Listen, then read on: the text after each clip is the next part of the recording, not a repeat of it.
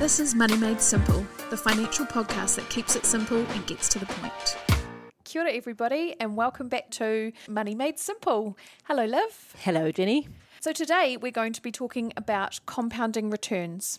Yes, so it's a concept that seems to be bandied about a lot in the financial industry. But I mean, for the average Joe, uh, what really does it mean? Is it really important? And why are people like us or companies like us talking about it so much? Yeah, well, compounding returns is an important concept to understand. Um, I'm more of a words gal than a numbers girl, so I'd say I'm kind of the opposite, right? So we're very complementary. oh, complimentary. totally complimentary. um, so let's start with the terms we're using. What do we mean by compounding returns and compounding interest? Is there a difference between the two? They can get used interchangeably, but there is a difference. Tell us more about that difference. Okay, so when you save money in the bank, you earn interest on that money, and this is essentially what you're paid by the bank for holding your money. They loan your money out and charge interest on that, and then you're getting a share of that interest. And how does this interest work, like in terms of the technicalities? Is all interest equal? Let's imagine we have an account and the interest isn't compounding. Mm-hmm. So you are only going to earn interest on the original amount that you put in. For example, if you deposited $10,000 and you're earning 2% interest per annum, mm-hmm. if you left it in the account for a year, you would earn $200 and you would earn that $200 every year. So the first year you'd have 10,200, at the end of the second year you'd have 10,400 and by the end of the third year you'd have 10,600 and so on. Gotcha. Compounding interest means that any interest you earn starts earning interest of its own. So if we use the same example, $10,000, at the end of the first year, it would become $10,200. But the end of the second year, it would be $10,404. That's comparing to $10,400. Yes. So you have earned an extra $4. Your $200 of interest has earned its very own interest and it's $4. It doesn't sound like very much, but it really starts to snowball. If we look at the 10 year mark, you'd have $12,190. So you have earned, without putting another cent into that account, you've earned $2,190. But we'll look at some more examples as we're chatting. Cool. So that's compounding interest. Yes, so compounding works for all types of investment returns, though, not just interest on savings in a bank account. So that means compounding can work on your investments too. KiwiSaver is a great example because any returns that you earn each year staying in your account, they will start to earn returns themselves. Yeah, so when we talk about compounding returns, that includes compounding interest, right? So it's like the umbrella term. Yeah, yeah.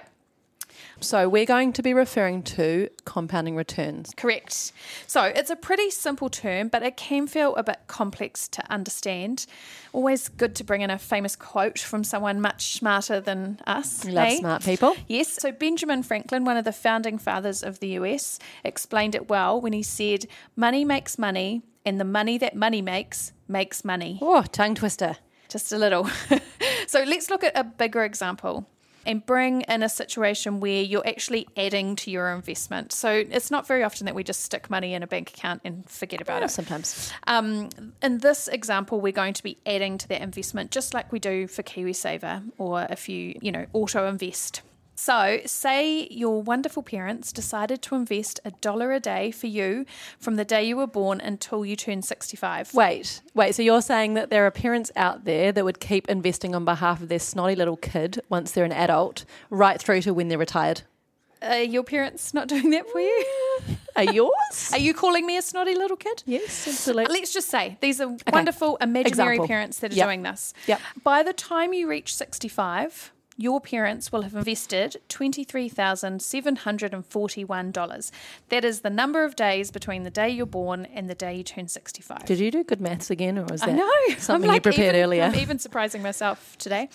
Um, let's assume that you're getting 4.5% return every year on the money that's being invested, which is about what the average KiwiSaver growth fund should earn over time. Bearing in mind that returns can go up and down. Mm-hmm. So, we're using the sorted website. They've got a savings calculator, and we've used that to do this calculation. Anyone can go online and use this.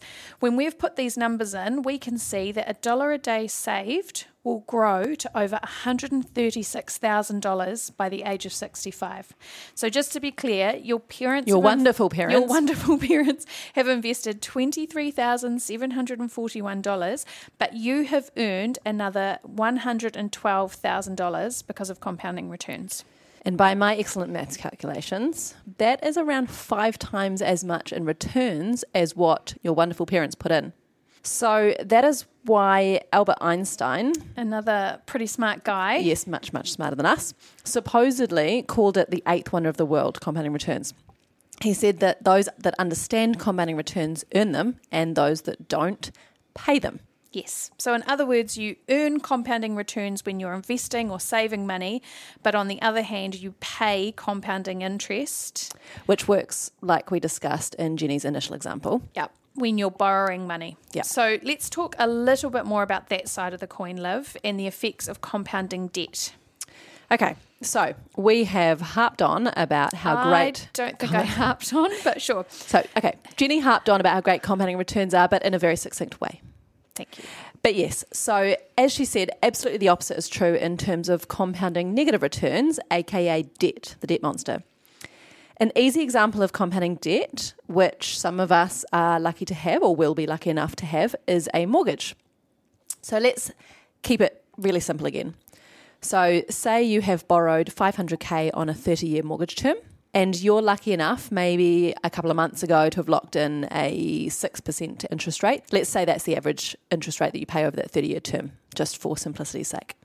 This means that you'll be paying around $1,400 a fortnight if you make fortnightly repayments. The really interesting thing here is that with this amount of debt and at that 6% average interest rate, you'll actually be paying more in interest over the 30 year term than what you actually borrowed. So it works out to be around $580,000 in interest payments versus your $500,000 that you made in repayments if you paid it off over that term. So you're going to pay about a million dollars or just over a million dollars for a $500,000 home over 30 years. Right. So we'll talk about this in another upcoming episode, I think, but that's not necessarily considered bad debt, right? No, so it sounds awful, and you know, obviously you've paid off double. Um, but no, you're right. Credit card debt and personal loans and other what we call consumer debt uh, type loans like buy now, pay later if you don't pay them off in time, they are considered much worse with regards to paying compounding interest. As that snowball effect that we talked about earlier in Jennie's example will make a significant difference because of the higher interest rates they charge. So, for example, rates from the big banks on credit cards are often up to or around 18 to 20% interest. So, compare that to your 6% for your mortgage, which you know is is biting at the moment, but if you look at 18 to 20%, that's at least 3 times that mortgage interest rate, which believe me makes a big difference. So, let's just put this into context. Yep, let's do it. Let's do a simple example again because we love a simple example. So, if you have a $10,000 personal loan and you can't afford to pay that back, so say it has an 18% interest rate over 10 years, if you didn't make any payments on that after those 10 years, that $10,000 debt would have ballooned, aka compounded, to over $52,000. Meaning that in this case, at the end of that 10 years, you would have to repay 5.2 times what you borrowed. Ouch. That's going to hurt, right? It sure is. So compare that to your mortgage, which you paid double. Sounds a lot because it's a big number. This is over five times at an 18% interest rate. So, hopefully, we understand how compounding returns can work for us via saving, either with the bank or investing in the markets or with your KiwiSaver provider, versus how they work against us with debt. And we'll go into more detail around good versus bad debt later. But I mean, Jennie, what else is important to understand that can kind of help us harness this power of compounding return? Well, I think the number one trick to taking advantage of compounding returns is to start saving early. It really is all about time. And because we love an example, I'm going to illustrate that point. So, let's say we've got two investors. We've got Mia and Joe, and they are both 55 years old right now. Cool. Mia started investing at 25 and Joe started at the age of 35. They both made the same amount of total contributions up to the age of 55, but Mia started 10 years earlier. Smart Mia. Mia is very smart. So Mia was saving $500 a month from the age of 25, and Joe was saving $750 a month from the age of 35. By the time they both turn 55, they have both put in $180,000 each. But they've earned quite different amounts in compounding returns. Mia has earned $227,000, giving her a total saving of about $408,000. Joe has earned 124,000, giving him a total of $304,000. So at the age 55, Mia is actually $100,000 richer than Joe thanks to the power of compounding returns. Cool. So just to be clear here, they've contributed the same total amount in savings or money, and the return rate's the same, right? Yes. So that exactly the same amount, same rate of return, but Mia had a 10 year head start. So even though she was putting in less each month, over those initial 10 years, her money was making money for her. And that's what's led her to having an extra $100,000. So it's just time in the market. It's important to say here that if you're a little bit older, and I'm going to say like myself before Liv does, and you're yet to join KiwiSaver or you're not investing. Wait, wait, wait. You are in KiwiSaver though, right? I am in KiwiSaver. Yes. I just Yeah. was talking about how old I was. um, it's never too late. So it's really important to get in now, but it is true that the earlier you start, the better. Okay, so really important time in the market. Any other things to note around compounding returns? Yeah, I guess just to note that compounding returns have an exponential curve. So I've got my hands in the air, only Liv can see.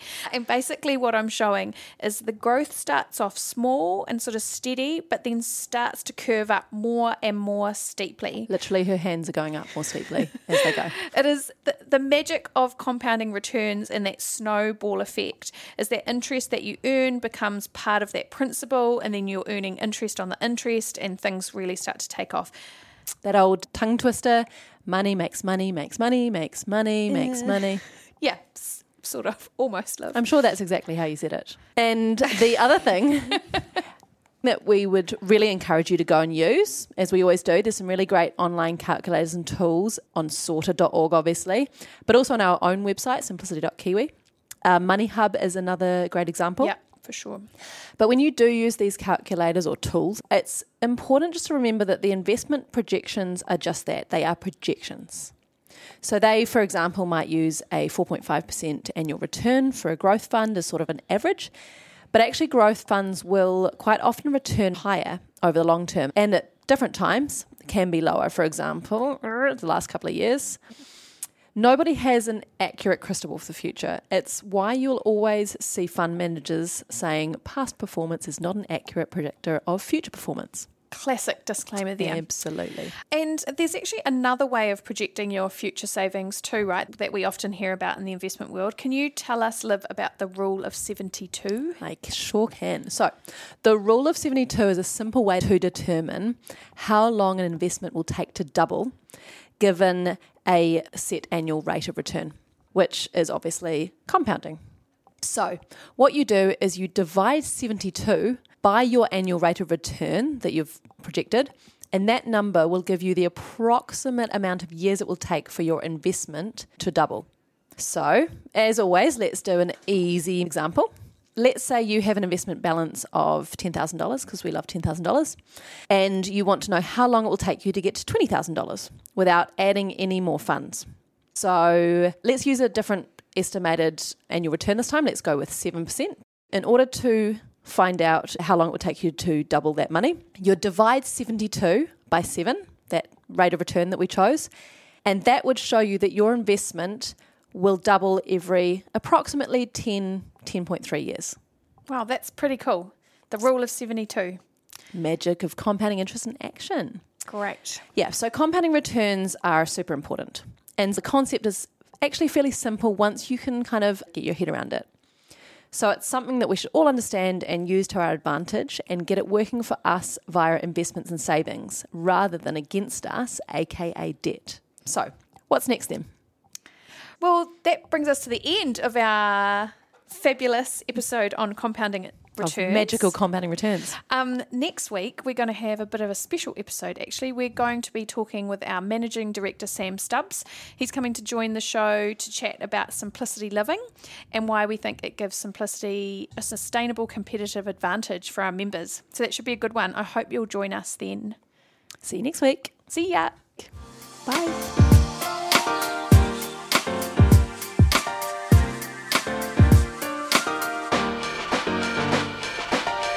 This podcast contains personal opinions and is intended to provide educational information only. It doesn't relate to your particular financial situation or goals and is not financial advice or recommendations.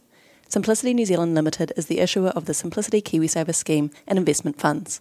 For product disclosure statements, please visit Simplicity's website simplicity.kiwi.